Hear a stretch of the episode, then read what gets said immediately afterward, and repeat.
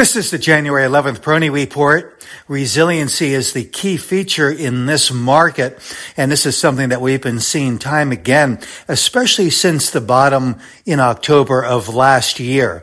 But it is also playing out prominently this year. With the NASDAQ getting off to a rough start, it has now clawed its way back and is within just a matter of basis points behind the Dow Jones Industrial Average. So we are seeing this really good checking or policing of excesses or of oversold conditions, where the market seems to be addressing that and bringing things into balance.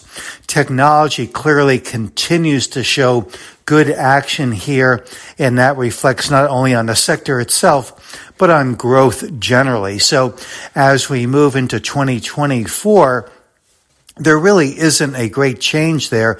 Investors seem to be more focused on growth, but this does not mean that value does not have a place at the table. Simply put, it seems that investor confidence is continuing to grow here, just based on which sectors and themes seem to be most resilient and are sporting the lion's share of the strongest relative strength trends in the market. So it seems to me that as we await the fourth quarter earnings season, that the market is in a pretty good position here now to absorb disappointments, to absorb negative surprises.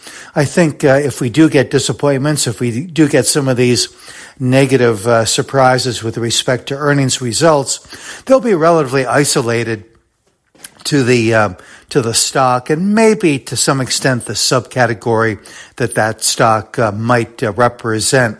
But it seems to me that with this resiliency and with the structure that has been established in the market, especially in that November-December period, that the market could withstand any near-term setback here with that foundation.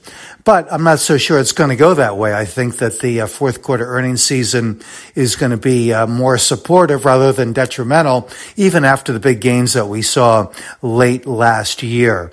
So I wouldn't be terribly fearful or making major or strategic moves ahead of the earnings season, just on speculation as to how the earnings might fare. The more important consideration, as I've been saying, is to not really look at the day-to-day action, but to really regard the action and the behavior of the market following that October low.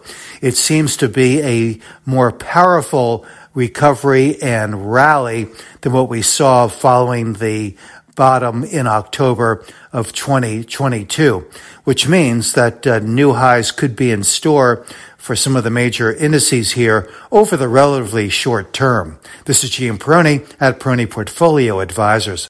All expressions and views presented on this podcast are the opinion of the commentator and may be subject to change. AAM makes no recommendation as to the suitability of any investment. It may make a market or have financial interest in any security or sector discussed. Past performance is no guarantee of future results. Investors should consult a financial professional before making any investment decision.